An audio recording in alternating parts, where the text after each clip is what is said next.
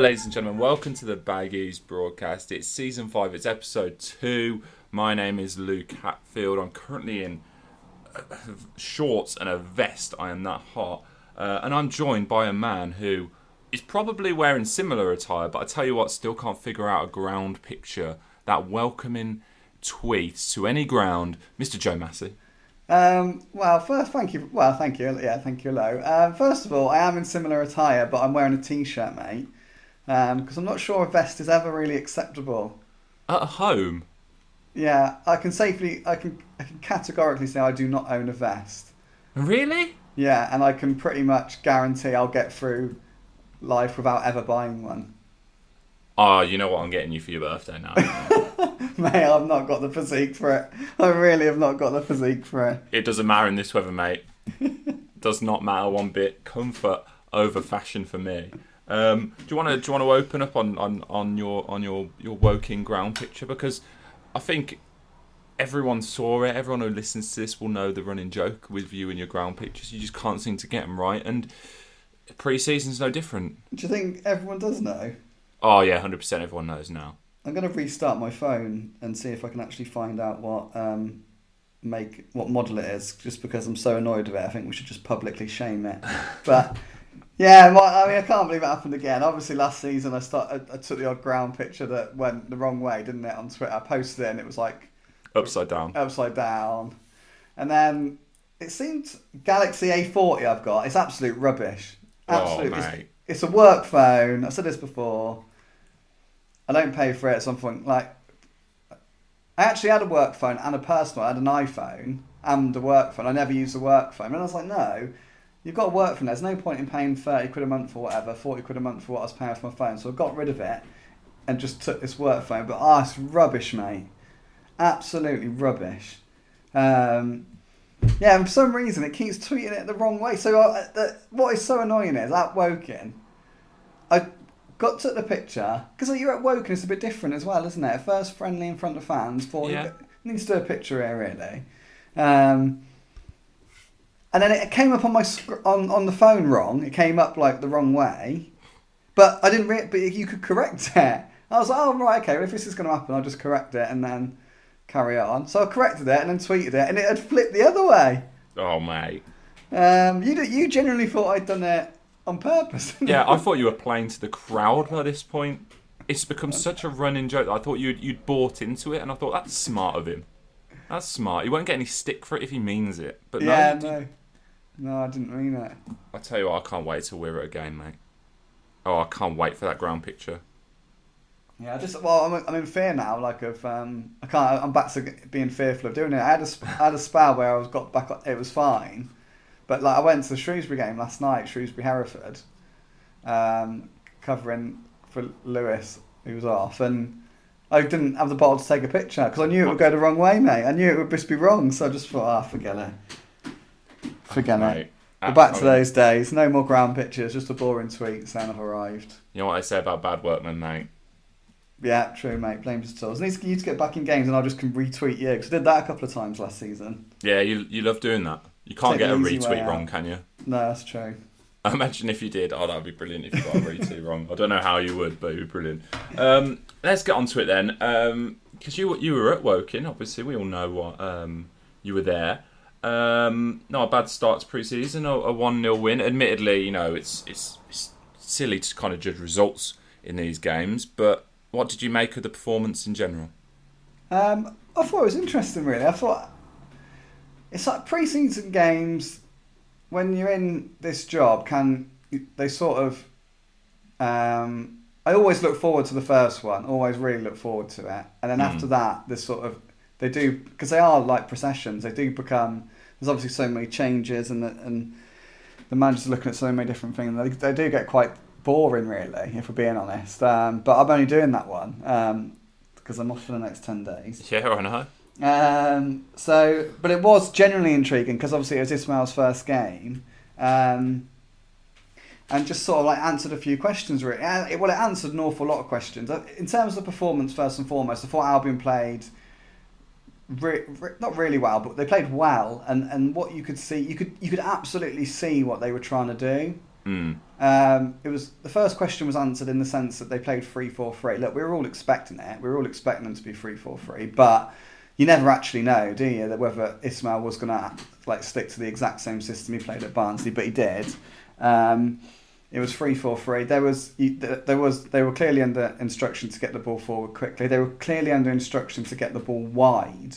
Mm. Um, both Livermore and Mowatt were sort of and the centre backs really as well were sort of pinging balls out to, to the wing backs. Um, you could it was it was abundantly clear that was an instruction. It wasn't just part of that game or how, how that game was unfolding. They were, they were they were clearly being told to do that. And they, they the truth is up front they were just a little bit just a little bit rusty. They were all bright. Grady, Karlan Grant, and Matt Phillips were all really bright. And Mm. you'd, you'd say they'd all played they all played well.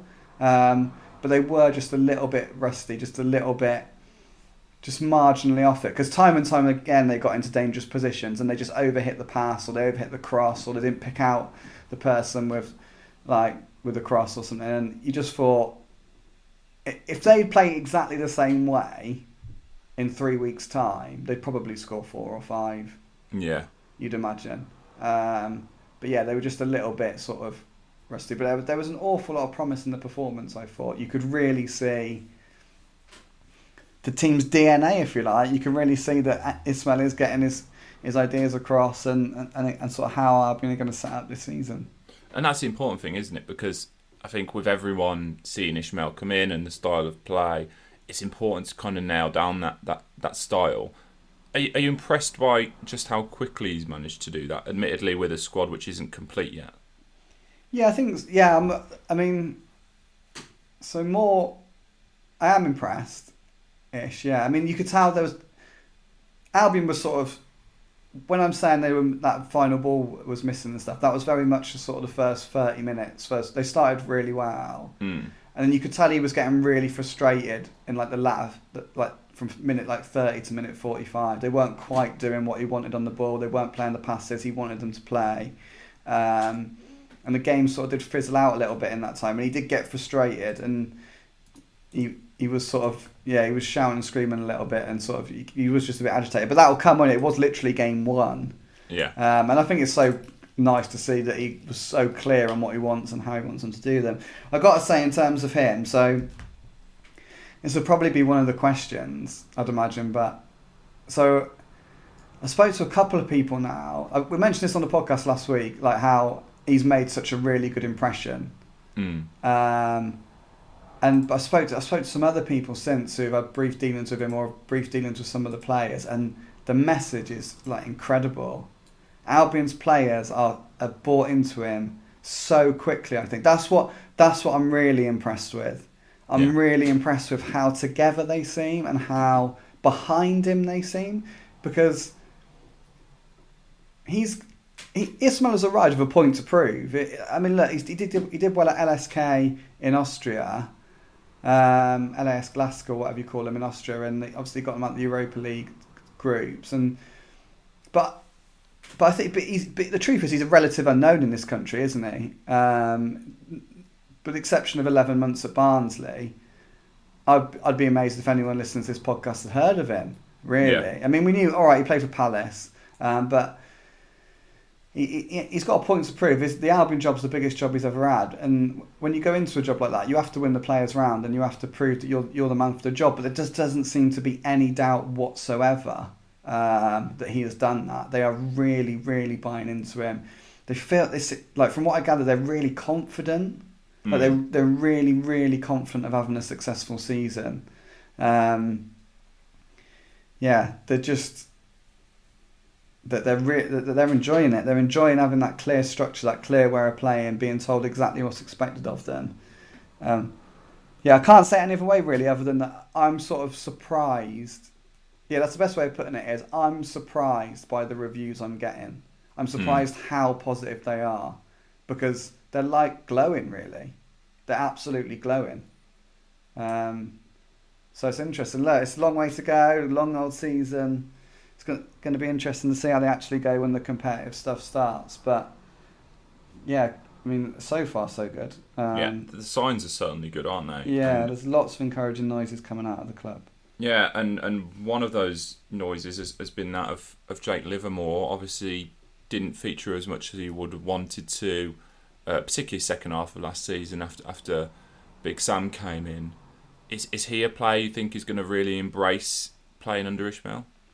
Yeah, I think so. I think look, everyone knows probably I've got a soft spot for Jake Livermore. Uh, I just think he's a genuinely decent human being. Um, to be honest, I think he's a really good guy. Um, but he was fantastic in the last promotion winning season. Uh, up till March, he was he, he was he rivaled Matheus Pereira for Player of the Season. I think at that point, if you ended the season then, if I hadn't come back after the, the, the suspension due to COVID, I think he could probably would have won it. Um, it would have been very very close um, mm. between him. Last season, very very disappointing one for him and the club. There's no doubt about it, but first and foremost, I think he's yeah, I think he's tailored for Ismaël's way of playing. In a midfield two, in a 3-4-3, you need players who have got energy and can get box to box, and Livermore can do that. He was that that is his game basically. He look mm. he, he looks fantastic. I mean, he looked. I interviewed him after the game, and he's he's in unbelievable shape. He really is. Um, and I have to say that interview was very very telling. Um, it really was telling. I mean, I've put a story out about it after the game where he said. Um, basically Valérien Ismaël has got Albion's players smiling again. He he said they've they've they've got a manager who actually believes in them, or fi- finally they've got a manager who actually believes in them. Mm. Um, and look, Livermore did not meant did not say the word Sam Allardyce in the interview. He did not say those words.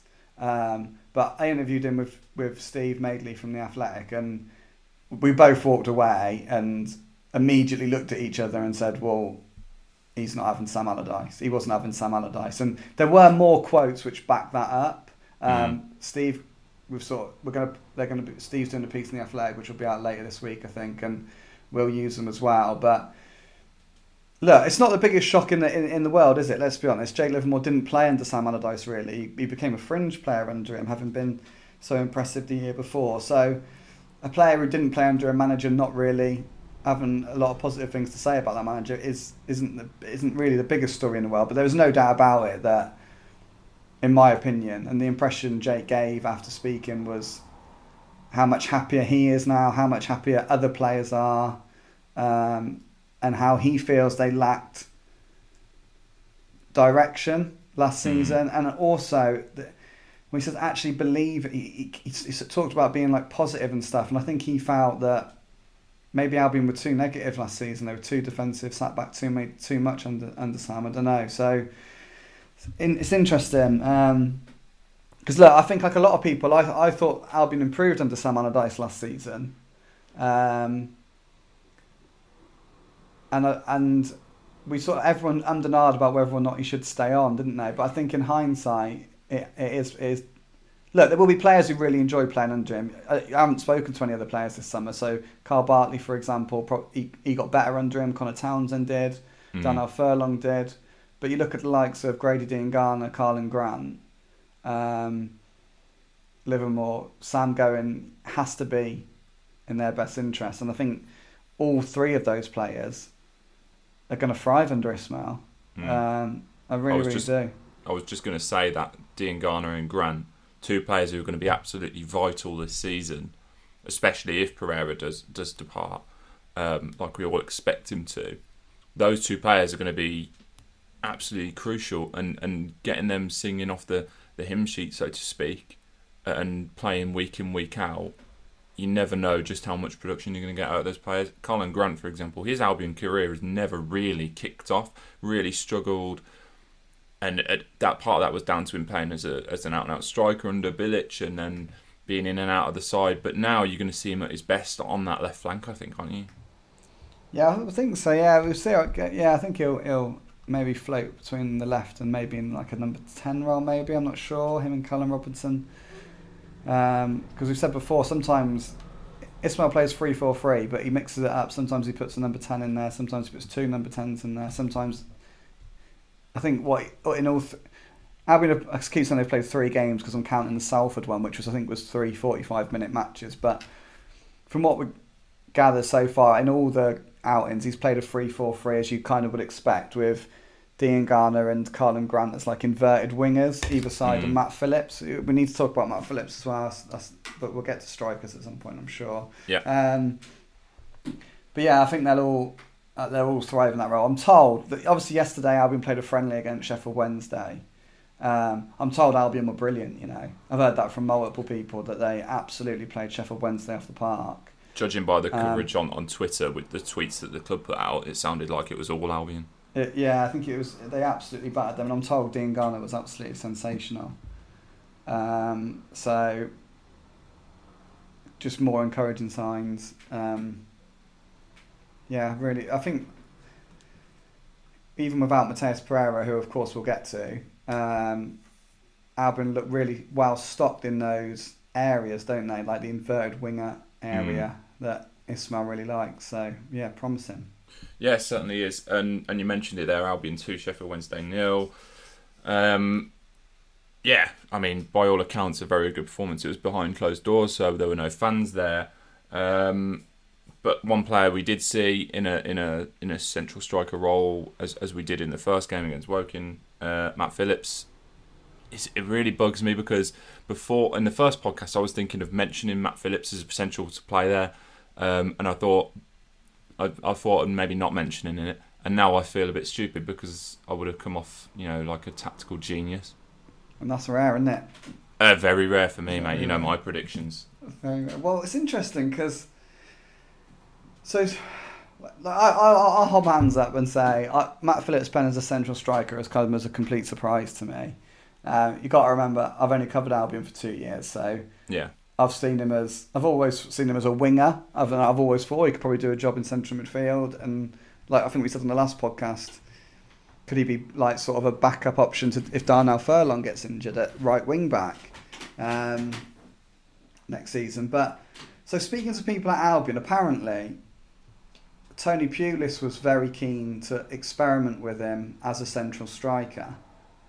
Um, he felt like he's got all the attributes needed there to to play there. I don't think it ever really happened. He, he has had a bit of a run up front for Scotland, a game or two, yeah, um, where he played. But um, yeah, apparently, um, yeah. I mean, look, he's got. He's a, he's, he's a decent finisher, Matt Phillips. When you think of the amount of chances he actually gets compared to the amount of chances he converts, his conversion rate will be pretty good, I'd imagine. Yeah. He's fairly quick, he's strong, he's direct, he's half decent in the air, he's a physical presence. When you go through, when you like tick the boxes of what you want from a number nine, he has actually got an awful lot of the attributes. Um, so, and, and he scored two goals against Sheffield Wednesday, um, 2 0 when Matt Phillips got them both. So that's very, very interesting. Sometimes you get these moments in football, don't you, where a new manager comes in and just sees something different in players. Um, can't think of any like famous. Nathan Ferguson. Nathan Ferguson, yeah. Well, yeah, he was always yeah, because he was a centre back, wasn't he? Yeah, centre back looked to, looked to be getting loaned out. Bilic thought, no, one minute, we don't need a, we don't need another fullback. Yeah, that's right. You're a full. Yeah, that's right. Yeah, that's an example. Yeah, good example. Yeah. Um, so there, instances like this happen. Um, he- I, look, as it, as we as we stand here now, I think Matt Phillips is an intriguing option up front. Are Albion going to buy a striker this window? Yes, they are. Is he going to be Albion's number nine in the new season? Probably not. He's not going to be the number one striker at Albion next season. But Albion potentially, like we've said, I, when I've said all along, I think Albion need to buy two strikers. Maybe they don't. Maybe they need to buy one. Hmm. Um, and Matt Phillips can play there. And uh, Matt Phillips, maybe it, maybe it can. If we assume Kenneth Zohore leaves, which maybe he won't, I don't know, but I, I assume he will. Um, maybe Albion a number nine and Matt Phillips and Callum Robinson and Karlan Grant back him up for the central striker role. Um, with Matt Phillips as number two, it looks like at the minute, but I don't think that would be disastrous. I really don't. No, I wouldn't. I, wouldn't either. And, and like you said, he is versatile. He could well. I mean, we've seen him in midfield before. Um, I think he played there in a in a four three three. It might have been under Darren Moore, if I remember rightly. He can play right wing back, and, and like you said, we, we know he's capable of playing in, in a wide position.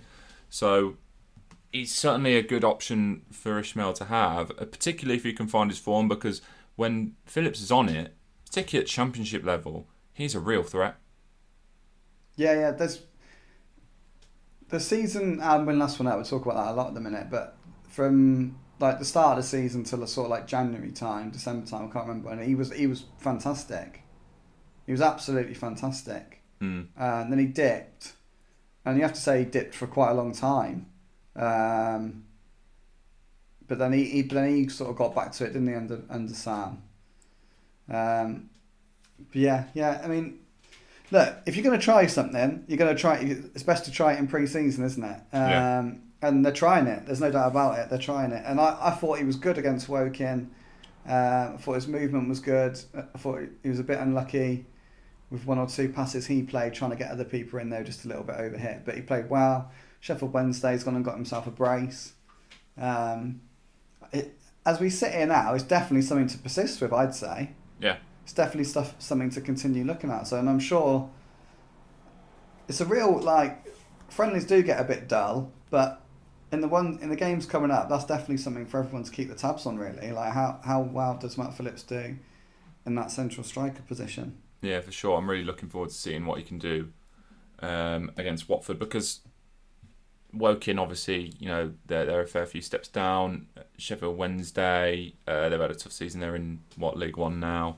Um, so Watford are the first ser- like team who are above above above Albion's rank, so to speak, at the moment. So I'm really interested to see how they do uh, in a game like that. Of course, pre-season is pre-season. You never know. Watford might be god awful in a pre-season game and then have a decent season. But on paper, it's the first team above Albion's rank. Uh, so I'm really interested to see how they do there. Um, who else has impressed? Um, Alex Mowatt is one that I think everyone's really looking forward to seeing when, when competitive action starts. But he, he's he's been an integral player for Ismaël before. You've had a chance to see him in the flesh now on the park. What what, what have you made of him? Yeah, yeah. They, well, look, I, th- I mean, I think he's a fantastic player. I think he's going to be a real threat for Albion from the edge of the box, from set plays. I think he's going to be. He, he, he, was- I mean, look, he was okay at Woking. Um, yeah, he spread the ball about all right. He was he was okay. Yeah, he wasn't Yeah. poor. He, was- he was a six out of ten at Woking, I'd say. Hmm. Um, so it's only one game, isn't it? But look, I'm, I'm absolutely expecting massive things from him. I think he's. I said on the podcast last week. I think he's the, he is literally the hottest free agent in the championship this summer. I think he's a fantastic signing. I think he does it all really, everything you want from a central midfielder. Um, and I, th- I think he'll be a fan favourite. I do. Yeah. Um, and one man I wanted to bring up, Joe, Kevin Castro. Uh, I hope I pronounced his first name right there. Yeah. He's a player who has obviously come in. I think a lot of people are expecting him to go into under 23s. Um, but he seems a very confident lad. Um, and he's, he's, I mean, he's, there's some quotes which could maybe get taken out of context in the future, but I think it's fair to say that his attitude is certainly one of he wants to improve. Is he a man you think could potentially play a role in the first team this season? I mean, I know you're only judging off one one viewing though. I think the answer, if anyone else was manager, no. Hmm. But but I think with Ismaël, he's got a chance. Um, just because of Ismaël's background, we know he's. Look, there's a few players, from what I'm told. He really. He, he's so. I mean, he said at the press conference, didn't he? He doesn't need the best players. He needs his type of players. Hmm. And from what I gather now, he's so. He just knows exactly what he wants from every position and from each player in that position. That, and it's quite unique to him, really, what he wants in those roles. Um, that you really have to you be you have to be in his head really to know who has got a chance and who hasn't got a chance. It's, but I think he does he does back youth. He really does back youth, and I think I think don't get me wrong. I think Castro was signed as an under twenty three player. I think so. The story with Castro is he was on trial last season. He Hmm. impressed last season and enough to get a deal. Basically, he's only just signed a deal in the last week or so. Um, but yeah, he was. It, it, it was. It's been. It's always been agreed for a while that he will join. From what I gather, uh, I think at the end of last season when Albion told him they were going to sign him, I think they signed him for the under, under 23s. Hmm. Since then, Ismaël's come in. He's massive on youth development and massive on giving young players a chance. He's been training with the first team. He's really impressed with the first team. And he was very good when he came on at Woking. Of course, it is just Woking with the greatest respect to them, but he was very good. Hmm. Um, so the reports I'm hearing from him is that he's, he's doing really, really well. I wouldn't, I wouldn't be surprised to see him. In, I think he'll be in and around the squad. Yeah. I mean, look, the- I don't know. um, If he got five appearances this season, ten, that'd be absolutely massive for him, considering where he's come from. And and but I don't, I don't know. Will he do that? I honestly don't know. But he's certainly he's given himself a chance. Hmm. There seems real potential with him. Yeah, I think a lot of fans are excited about him. We yet, we yet to see just what he's capable of, but you never know with a young player like that; they can come out of nowhere. Equally, I mean, it, it- it might not work for him, and then in you know in, in two years' time, maybe they're considering their options. But regardless, certainly one to keep an eye on. I think. Um, quickly before we move on, let's talk talk about Jeremy Peace, Joe, because I mean he's been he's been speaking up about this loan, which was what made to his company back in what 2014 now. Yeah, yeah. So I mean, this isn't. Yeah, so it's a bit of a complicated one. I'm sure most Albion fans will know the history to it, but yeah, in 2014, Jeremy Peace was owner, chairman, and he borrowed 3.7 million pounds from the club. Um, that went into his own company called WBA Holdings. All, all this stuff's on the website, um, on the Express Star website. People have done. I've done stories, loads of stories on it in, in the past. Um, the Times did a story on it today. Um, so basically, that loan, when Jeremy Peace took out that loan, um, it, obviously it was a debt. He he owed the club three point seven million pounds. He sold the debt to Guochuan Lai when he sold the club. So Lai Hmm. basically inherited that loan. So now it's it's not it's not it's Lai has to pay it back, not not Peace. Yeah. Um, now, Albion's majority shareholder, uh, mi- minority shareholder, sorry, uh, a group called S4A, Gouch and Lie owns 88% of the club. 12% are owned by Albion's min- minority shareholders. Of the vast majority of those minority shareholders are represented by a group called S4A. They have called for an independent review into the loan and whether it was the right thing for the club to do, based on the fact that it's still never been paid, it's Mhm. never been paid back, and now there's the interest has hit basically five million quid. So that's how much Albion are technically out of pocket, um, five million pounds. So they've called for an investigation. They've been calling for this for years. It has to be said, for years and years and years. Um, they've never really got anywhere until recently, um, when Albion's new chief exec Ken agreed to have a meeting with them to discuss it, to, to discuss a commissioner potential review. Those talks, from what I understand, are ongoing. There's a, there's a general meeting at the Hawthorns next month where that that talk about that investigation will that'll be discussed at the meeting. Uh, but the interesting thing today is that yeah, Peace has commented for the very first time on it. He's stuck to his guns basically, saying he, he he's never done he hasn't done anything wrong, and um, the, the loan was taken out at an advantageous rate for Albion. So it's one to follow. Um, it's an important. It, it's, it's an important story. It's a really really important story. It's just. Yeah, it just it just can. Be, I can understand if people switch off a little bit because it, but but it is an important story, Mm. um, and we'll see what happens. At it. Unfortunately, I'm on annual leave. It's just the the meeting was arranged for a different date. I think it was the 19th of this month, and it got delayed, and it got arranged to the meeting to the week where I'm on annual leave. But we're still hopefully the Express and Star will still be there if we can get in. Um, Matt Maher is going to cover it for us, our chief sports writer. So um, yeah, fingers crossed we'll be at that meeting and we'll get the latest on whether there's going to be a review into that loan. Yeah, one to keep an eye on. Right, let's talk transfers because that's what everyone really wants to know about uh, at this time of the year. Kept people Um, waiting, haven't you, mate? Thirty minutes in. Oh yeah, yeah. I've, I've dangled the that carrot. hook. Now, now, now, now you're going to get all the juicy details. Uh, let's start with Sam Johnstone. Um, reports of a six million pound bid from West Ham, which for me, that is that is. I mean, is it worth saying that's derisory? I think it's very close to that line. So it was just short of six million pounds, is what I understand. So it wasn't even six million pounds. Um, yeah, It's worth I- five times that. he's worth what? He's worth five times that, but his contract makes him worth worth Double that. Obviously, obviously half of that, half of twenty five. Yeah, he's worth. So he's worth. He's worth. We're basically saying he's worth twelve million pounds, and they're offering six. Yeah, Um, yeah, I mean, yeah, Esteraisery is way below market value.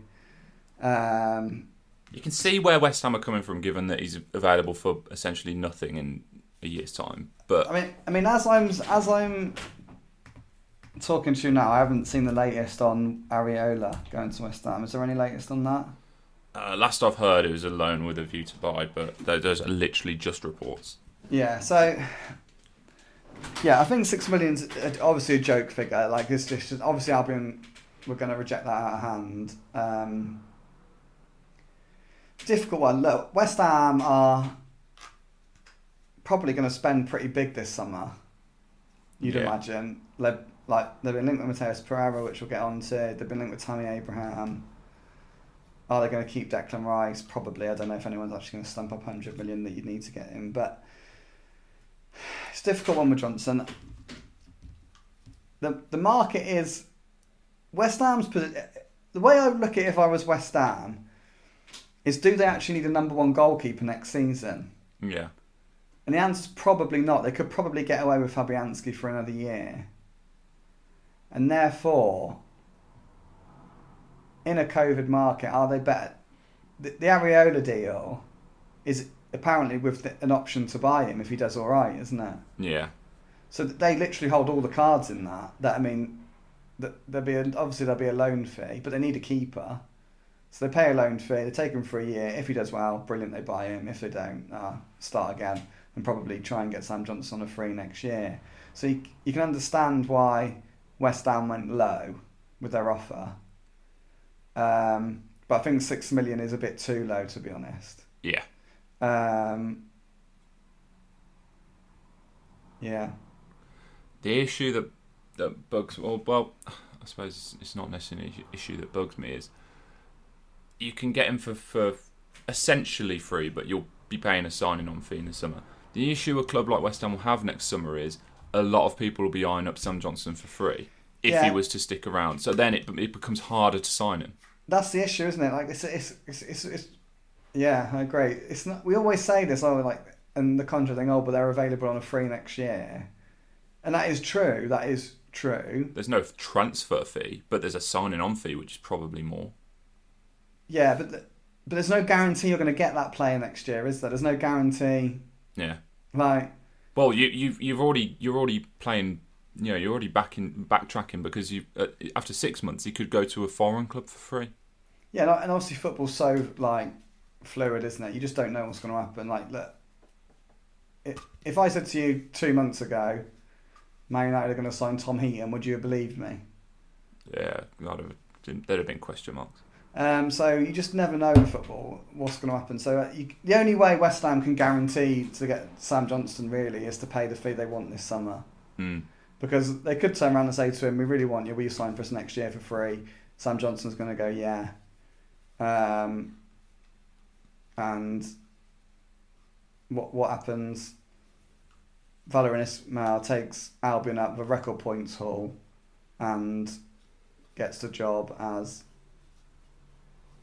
Tottenham manager after Nuno was a disaster and buys Sam Johnstone because he was so good for him. Like you just don't know anything can happen, can't it? Yeah, So it's, it's it's true. Like he is a free agent next year, but at the same time, if you want him, you got to if you want him, you got to pay for him. Um.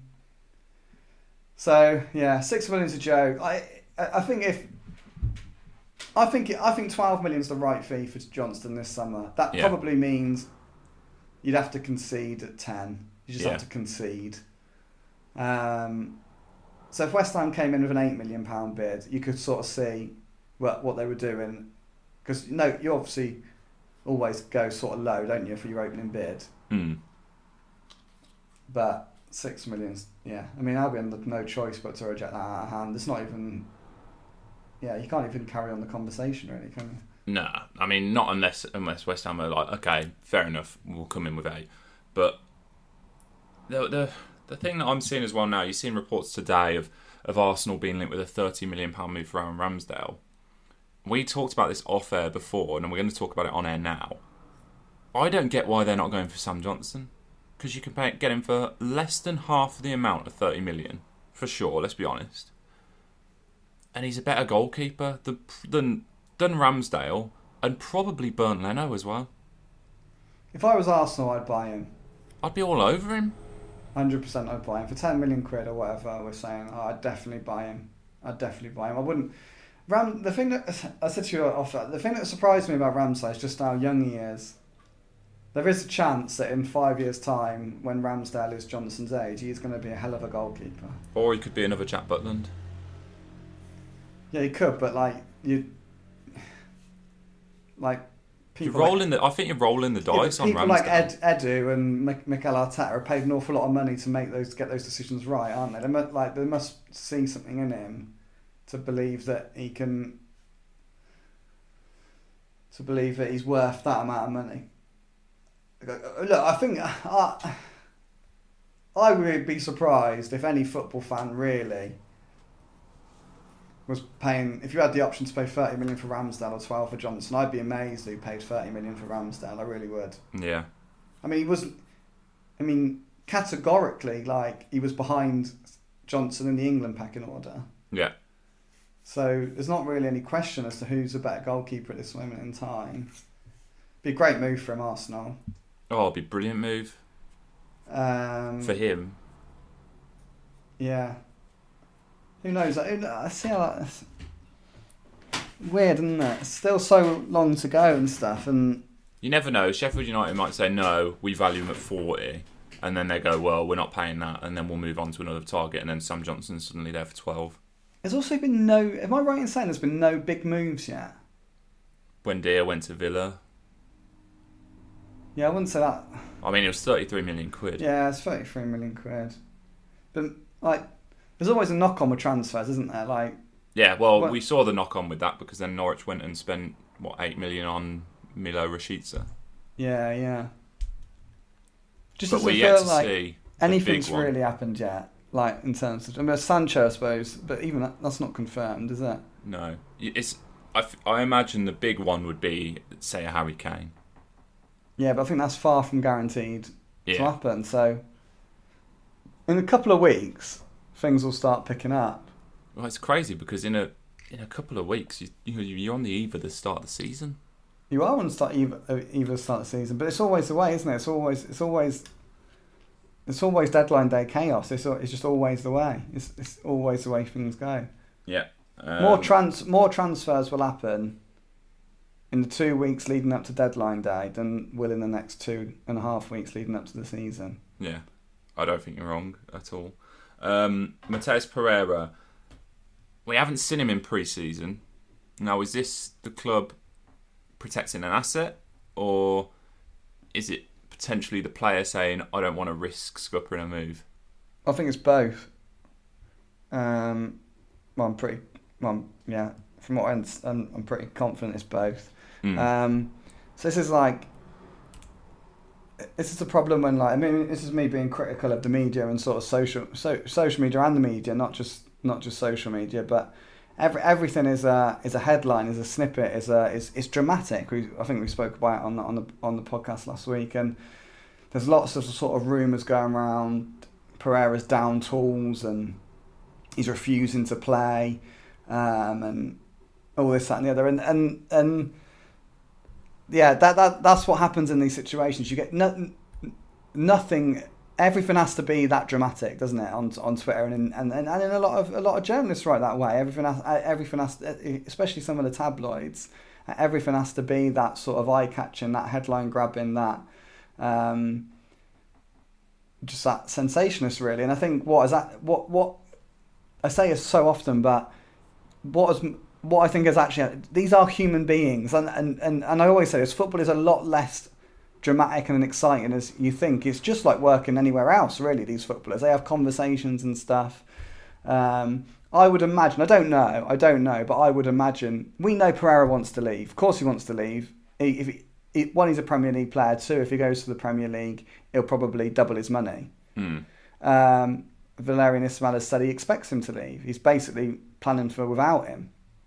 Um, and look, if Albion want to sell him, we know this, we've done a couple. I've done a piece earlier this week about the finance state of the finances, about all this, the, the explaining the competitive budget and this that and the other. Albion's transfer budget is going to be significantly different if Matheus Pereira wants to if if Matheus Pereira is sold. Hmm. So Albion want to sell him. Pereira wants to go. I think what's probably happened is Pereira. Ismaël is on record. Can I just state this first of all? Ismaël is on record as saying Pereira's training really well. Okay, Yeah. so he said no problems with him in training whatsoever. That's that's he's from what and from what I'm told from other people, Pereira is training really well. What I think will have happened is Ismaël and Pereira have probably sat down in Ismaël's office and they've said, look, Pereira's probably said, look, I don't really want to play these friendlies behind closed doors and against Woking or whatever because I don't really don't like I see my future elsewhere. I don't want to get injured. Ismaël's probably gone. Look, we're happy to sell you once we get an offer in the region of thirty million pounds. You're free to walk out the door. Hmm. I could do with that money. Let's just sit you out these first couple of friendlies. And I would imagine what they've done is they've probably earmarked a friendly where they know by that point if Pereira hasn't left, he's got to start playing games. He can't he can't just go through the whole of pre-season. He can't just not play. It- it- I mean, it's not going to be good for, for him to get his move. No, no club's going to want him if he hasn't featured at all since the end of last season. Um, so I, I would. There's definitely, there's, there definitely he has been kept out of the team because of his future is likely to be elsewhere. That's definitely the case, and I'm sure Pereira doesn't want to. As, as, as thought it's in his best interest not to play in those games, but also I think Albion have thought it's in their best interest for him not to play those games. I'd imagine there's been an agreement and a friendly identified where they'll say, look, if we haven't accepted a bid by that point, look, we'll bring you on for the last 20 minutes, half hour of that game or whatever, and then you maybe start the next one um, as we build you up to the season. Because at the end, at some point, he's got to play, and that's just. It sounds a bit boring, but like. They're, they're adults. Do you know what I mean? They're, they're, they're adults. Like Pereira's an adult, Ismaël's an adult. Everyone at Albion are adults. It's just you have to have these conversations. So like when I think like when people say down tools or this that and the other, it's just not. It's a good headline, Yeah. and, it, and it sounds dramatic on Twitter.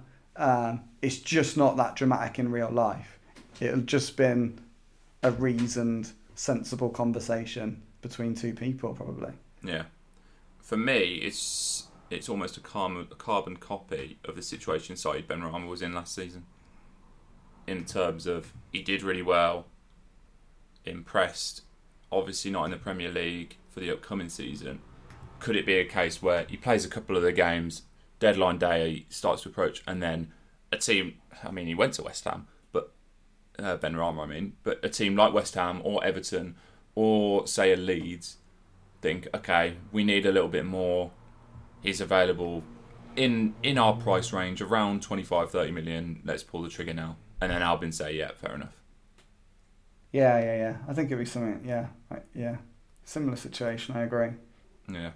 Um, let's talk about potential incomings. Trevor Chalobah, Chalobah sorry. Uh, any update on him? Is is one which seems to have gone a little bit quiet. From what I gather, he's just got so many options. Hmm. Um, there's definitely been contact between Albion and his representatives. Probably it's been made clear what financial package um, Albion could offer him. From what I understand, the conversations have gone well. Like there've been Trevor Chalobah certainly hasn't gone. I'm not joining Albion. Um, like there's been like um, positive discussions. I think. Yeah, I, do I expect to be an Albion player? I'm not sure. I think there's Premier League interest. Footballers are obsessed with being in the Premier League. Um, will he go to? I think he's been linked to Palace. Is the latest one. I know. From what I'm told, Brentford are definitely in for him. Hmm. He's got a host of interest abroad. He obviously did well in France last season at Lorient. Yeah. Um, apparently, Bundesliga clubs are after him, which just wouldn't surprise you because German clubs are really sort of into buying young English talent now, aren't they? Yeah. Um, from what I gather, I think you'd rather stay in England. So I, I think I think probably, if I'm being honest, I think Albion have got an offer on the table, but I'm not. Sh- but yeah, I, d- I- I don't know whatever if he's got more. If he if he's probably if whatever offers he's got, and he might get a more appealing one Yeah. to him, based on the fact that he might get off a Premier League football and maybe like the chance to stay in London, which of course is where he's from. Yeah. That's why Brentford seems as. For me, if I had to put money down on where he ends up, I'd probably say Brentford. Yeah, Brentford or potentially Palace. Yeah. Yeah, interesting. Any other names that you can uh, maybe include in it as a podcast exclusive? No, mate, no, no, no, no, no, I haven't. Uh, I wouldn't. Uh, I wouldn't give him away as a podcast exclusive. I'd write a story first. Oh, no, you would. I know you would. Um, all right, shall we get into questions? Um, yeah, I feel like that transfer section's been a bit disappointing now. Yeah, well, people are going to be let down, but it is what it is, mate. It is Uh, what it is. Yeah, I think a lot of it is just to caveat that. Obviously, Albion are in a position where they don't quite know what budget they're going to be working towards. They're Yeah. still in this position where, if obviously if they sell Pereira and Johnstone, they're going to have a lot more money than if they don't. So, um, If Pereira goes next week, I'm I'm fairly certain the transfer segment of the podcast next time round will be more, uh, let's exciting. yeah, yeah, yeah. Well, yeah. Hopefully. Yeah, fingers crossed. All right, first question comes from Benjamin Howell. Um, it'd be great to get your opinions on younger players and what you've seen. Ingram, Hickman, Tulloch, Richards, could they deputise in the Championship? Okay, so based on the conversation I had earlier today, from what I understand, is Ismaël really likes Gardner Hickman, Mm. um, which is interesting because obviously he did sort of force his way in um, towards the end of last season anyway. And I think he could be an option as cover for Townsend at left wing back, um, which is interesting. I thought I was pretty certain Albion would buy there. Mm. They'd buy some cover for Townsend. But potent- we'll have to see how it goes. We'll have to see how it goes. And maybe it's one where sort of goes later in the window. Gardner Hickman gets a couple of minutes, gets the odd little cameo in the championship and see how he does in the role there. I'm not sure, but Mm. he seems to be the one. He seemed well. He's he's he's he's certainly a player catching the eye. He's doing well in training apparently. Mm. Um, what were the other ones? Ethan Ingram. Yeah, he's he's very highly thought of, but I, I, I thought he struggled a bit at Woking. Yeah. Um, obviously Castro did well. Tulloch, Richards. Oh, Tulloch, I really like. I really like Tulloch. Mm. Um, he's got he's got like that wonderful close control. Uh, like, like the ball just looks like it's stuck to his feet. He looks really he, he looks a real smashing player to me. Could could he benefit from a loan potentially? Obviously, he went out on loan last season. Basically, got injured in the first game or first, second game and missed the whole season. So a season in League One, I don't think would be a disaster for Tulloch. But I think he's a, he's got potential. Mm. Um, yeah, he looks a real sort of live wire. I like I like I like the look of him. Um, Decent. Rico Richards for me, all the potential in the world. Probably just still a little bit too young. Yeah. He's very very young, um, but there's no doubt about it. He's he's a bright pros- he's a bright prospect. Yeah, uh, Clint McCormick, isn't it crazy that QPR at home was less than a year ago? Does it seem like a lifetime ago for you guys as well? With tomorrow being the anniversary, can you tell us some stories or scenes from the day that you were privy to that we weren't? That does seem crazy that Albion got promoted to the Premier League less than a year ago. That is crazy. Uh, that, that is actually crazy. It really like when I read the question, I was like, mm, surely not, and but, but no. So this Yeah. time last year, it was this time last year. It's, that is crazy. It's absolutely crazy. Yeah. It feels like two. It feels like two years ago. It really does, doesn't it? Uh, obviously, I, can't I wasn't that. there, so I wasn't really privy to anything that fans weren't. One thing I can tell you is, so I did. We were doing watch-alongs then. Um, I did. I let off like a party popper, uh, like a big party popper when when Albion got promoted. I found the last piece of that party popper, like the last bit of confetti, just two weeks ago, and got rid of it. they go everywhere. Have Sounds you like- ever let one of them off? That says a lot for your cleaning skills, mate. honestly, like I was finding them tucked behind like a wardrobe, I've got like behind me. I've kind of got like a kind of like a bookcase. I found one at the back of the bookcase two weeks ago. I'm sure the room is clean now, but but yeah, that one hung around. We're, I can't believe that's a year ago. I can't believe a year ago Slaven Bilic was manager. It feels like he left forever ago. Yeah, and Easy mean- scored that absolute worldie in that game, didn't he? He was fantastic that night. Yeah, He was absolutely fantastic. Yeah, well, he's a great player, isn't he? Um, yeah, there's not a lot of stories really from that. I mean, I, I couldn't handle it. I was proper struggle to write. I was right on the edge of my seat. It was really, really, it was such an uncomfortable evening. you're watching results elsewhere as well, aren't you? That's the killer. And then, obviously, like Barnsley scored late. I could just remember Bilic throwing Kyle Bartley up front and Albion just absolutely throwing men forward. And then Barnsley must have scored or something, and Bilic was shouting, Barnsley have scored, get back, get back, get back. and then, yeah. Then I remember just the players like walk, running across the pitch, because all the fans were outside, weren't they? Mm. Like they weren't supposed to turn up, but they did. Like, I remember the players like running out of the tunnel, if you like, and running across the pitch and up the stairs in the stadium and out the stand, so they could get out to the fans. Yeah, That was pretty cool. Um, yeah, and just like yeah, yeah, the emotion of it all. yeah. Bizarre situation when you look back at it. Um, uh, Joe asks, there seems to be a lot of rotation between Button and Palmer. Which one do you reckon will be number one? Impossible to say. It's a good question. That Absolutely impossible to say. Uh, Would you say at the moment Button's got an advantage because he he sort of played in the first team when the in the friendlies? yeah, like he, he's got the nod to start the games, whereas obviously Palmer's been introduced at half time in all the games, and then in every friendly there's a raft of changes, isn't there? So yeah, Button's got more time behind what you behind Albion's first choice centre backs. So if he's going to develop that relationship, then he's been given. It's a long way to go, though. A lot of games to go. Um, the truth is, I mean, at Woking, he barely he didn't have a save to make. Neither of them had a save to make, did they? So, Mm. um, yeah, it's Button is vastly more experienced, really, yeah, at this level. So, I think you, if you're putting money on it, you'd go for him. But who knows? Might be Johnstone. TBD. I think to be determined. To be determined. Yeah. Um, Dan Nash, do you expect Albion to push for the maximum value on Johnstone and Pereira and drag that through the window if necessary? Or do you think the club are eager to sell for less in order to have enough cash to go for other targets? Um, like I think it's a, it's, it's a middle ground, really. Yeah. like a middle ground to that. So I think you could I think you could probably use the word they're eager to sell. I think that like that probably more so in Pereira's case.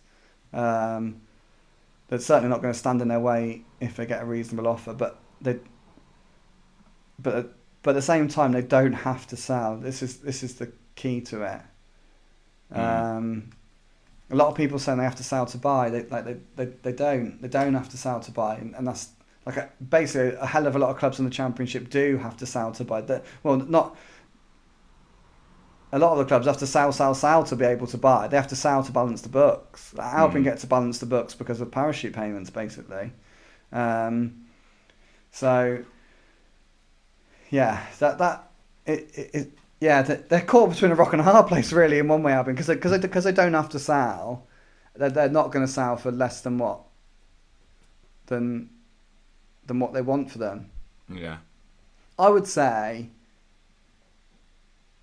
in my opinion, if it got to very late in the window, I reckon you could get probably Johnstone for 10 million and Pereira for 25. Yeah.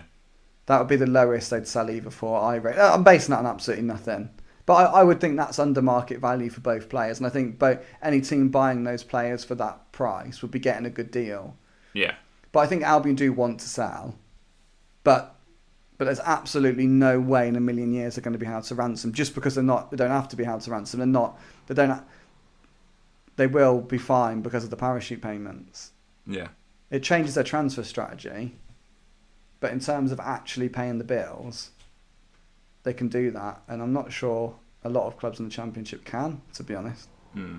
Yeah, I agree with you there. All Albion fans, do you know when Sam Johnstone is back in training, and do you expect him to carry on as our number one if it for as long as he remains at the club?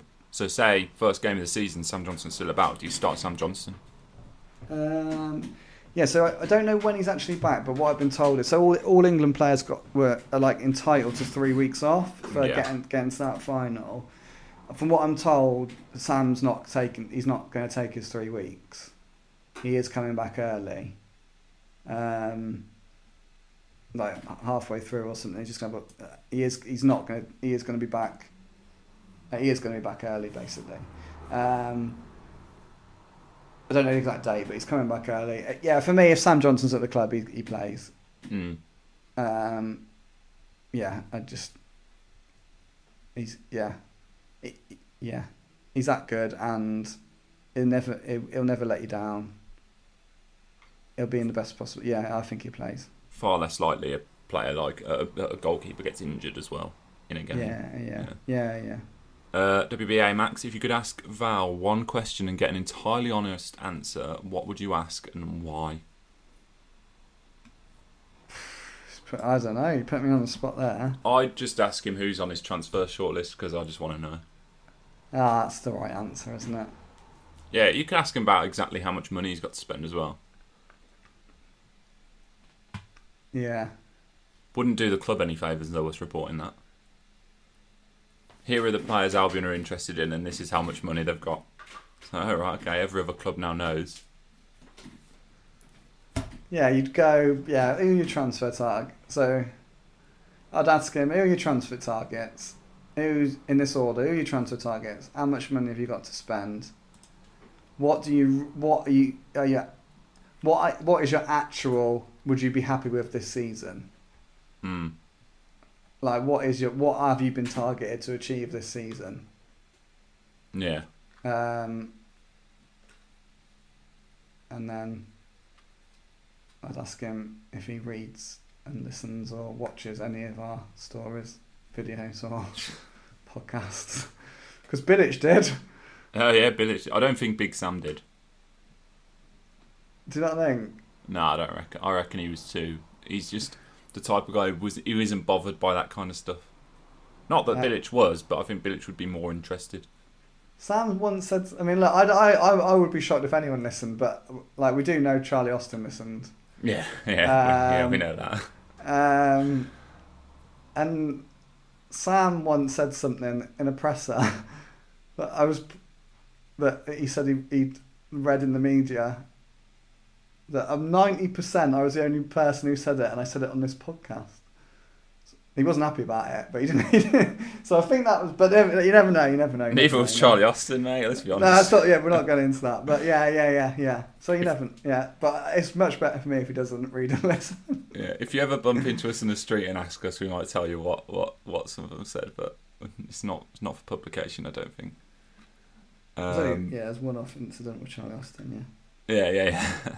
Uh, who was the mystery striker Joe mentioned last week? Asks Callum WBA, and if it and if you was to guess who would be Albion's striker this season, who would it be? Are you willing to say? No, Keeping it quiet yet again. it's a name that has been actually out there in some places. To be fair, um, but without sounding a bit arrogant, I think if I said it, it would add more weight to it. Yeah, Does that sound big-headed? I don't mean it to sound big-headed. It's just, yeah, um, yeah. So I'm not saying like it. is. I'll find if it's if it, if that uh, like it's so far from doing being anything that it's not worth doing anything on. Like if it if it progresses, then obviously I would. yeah. Um, oh, we had this conversation last week. We don't know who to sign, do we? We don't know who to sign up front. I said Kiefer Moore. I'd be happy with them. Yeah. Um, yeah, Just get an Mbaidianya type back in. yeah. Like you told Football Fancast or whatever. I think I think the club wouldn't turn it down. You know, i I mean that's literally my thoughts on it. If if he was available and was willing to play, I think the club would be happy to have him for the right price. Yeah, for, yeah. I mean, you'd imagine whatever fee he would cost, Albion would have had to have sold Pereira or Johnstone first. Yeah, Um, I'd take the anger. Of course you would. he was unfortunate. He I was still think I still think he was unfortunate. He was Ah, had he was so many marginal offside calls against him. He had one where he was onside Yeah. and it called against him. um, that was against Southampton. Yeah, absolutely robbed that day. He was still got the, still got the result though, didn't they? Interestingly, on Wolves, see that Lager, whatever his name is, Large or whatever his name is, Bruno Lage. yeah. Bruno Lage, he plays the exact same formation. Well, not the exact same formation because every manager does things differently, but he plays a similar system to what Ralph Hasenhüttl plays at Southampton. Yeah, four four two, but like them But two. four two two two Yeah. two two two, and that system got massively found out last season. I think. Uh, second half of the season, is certainly did at Southampton. Really, everyone I've spoken to with Southampton persuasion is like, can't believe Hassan Hasenhüttl hasn't got a plan B. Right. Yeah, They've been sussed. So I'm a bit so. Yeah, misery I thi- I down the Molyneux. Looking I th- forward to it. I think Southampton might be. Um, you might see a down year from Southampton this season. I think they could they could maybe struggle because Ings looks like he's on the way out. Yeah, if they lose Ings, God Yeah. forbid Ward Prowse goes as well. Just saying. mm, Dean asks, has Callum Robinson got an injury, or do you think he won't figure much under Valérien Ismaël? no, he played yesterday. Yeah. Um, yeah, he came on yesterday. Um, there was some. There was actually some talk of him picking up a bit of a knock while away with Ireland. Hmm. Um, I haven't had that confirmed though, actually. But yeah, I think there was some talk of a knock. So maybe that, maybe they're just easing him in a little bit more gently because of that. But yeah, he, but he played yesterday. Hmm. Um, so yeah, I wouldn't worry about that. I'm sure Callum Robinson's going to have a real big role to play this season. Yeah, I imagine he will as well. Kippin Saunders, given the lack of money in football currently, do you think we will get any serious bids for Johnstone and Pereira? If not, where do we stand? I, I don't think it's it's. I can still see a season where Pereira remains at the club. You know. Yeah, I think this is interesting in the sense. I think any other year, if COVID hadn't happened, I think Albion getting the fee they want for him wouldn't be an issue. Hmm. I think someone somewhere would pay it, particularly in Europe. Um, but there's no money in Europe. There's very little money in Europe, um, and that's made that's it, the, the the market for Pereira is so drastically reduced compared to what it would have been in previous years. Hmm. Um, it's interesting because obviously in the last 24 hours we've had these like links to Eintracht Frankfurt in Germany and West Ham. West Ham, according to some sources, are now like leading the chase for Pereira based on the fact that they're not going to get um, who is it? Jesse Lingard. Yeah. Apparently, Jarrod Bowen's being eyed up by Liverpool as well. Bowen's being eyed up by Liverpool. Apparently, it's just one report. Really?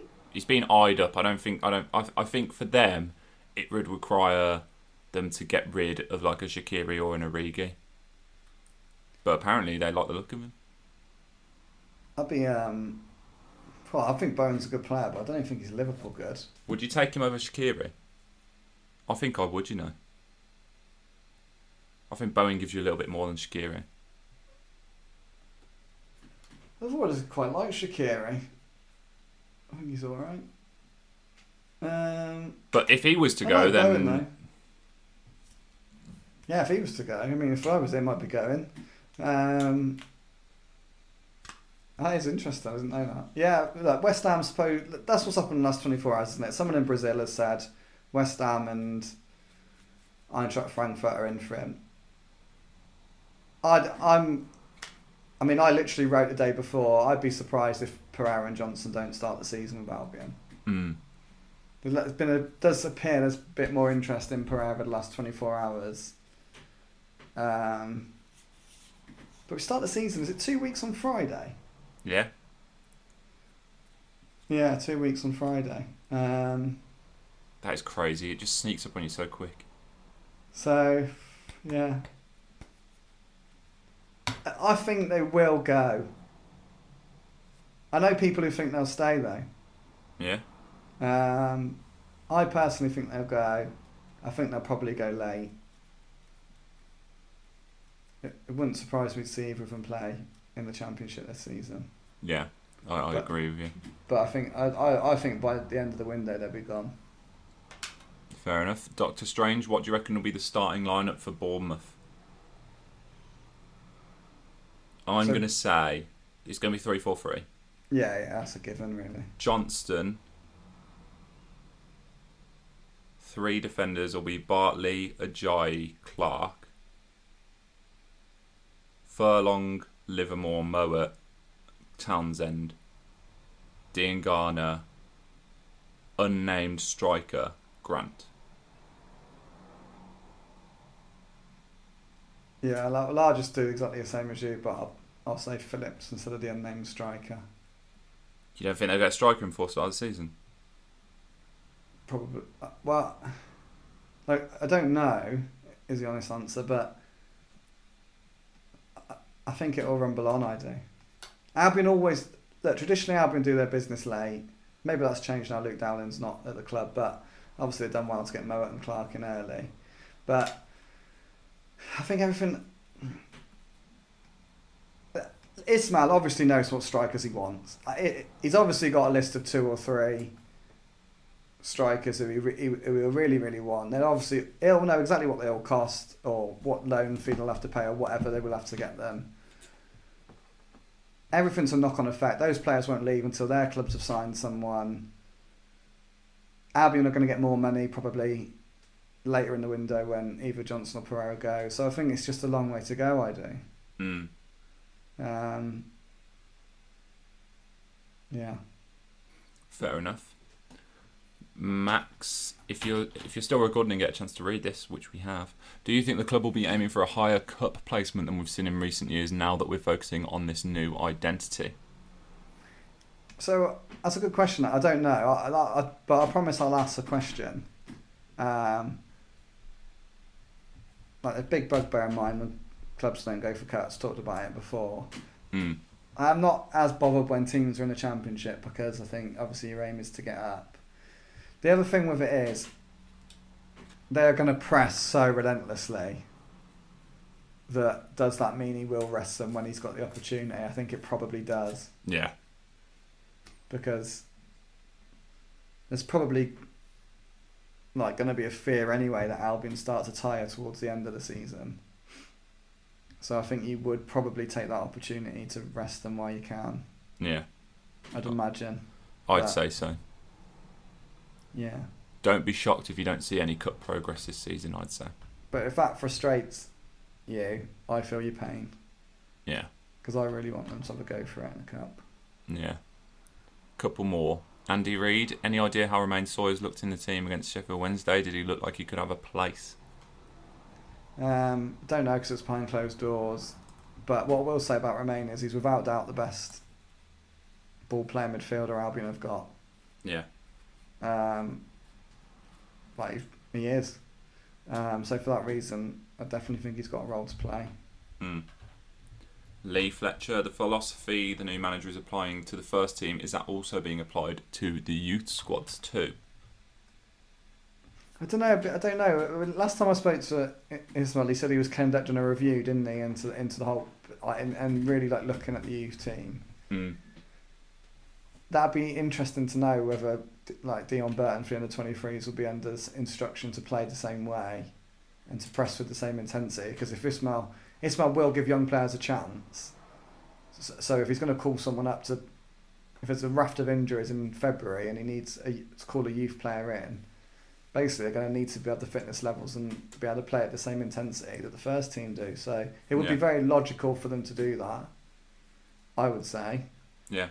Um, so yeah, definitely, definitely a question worth asking. Yeah.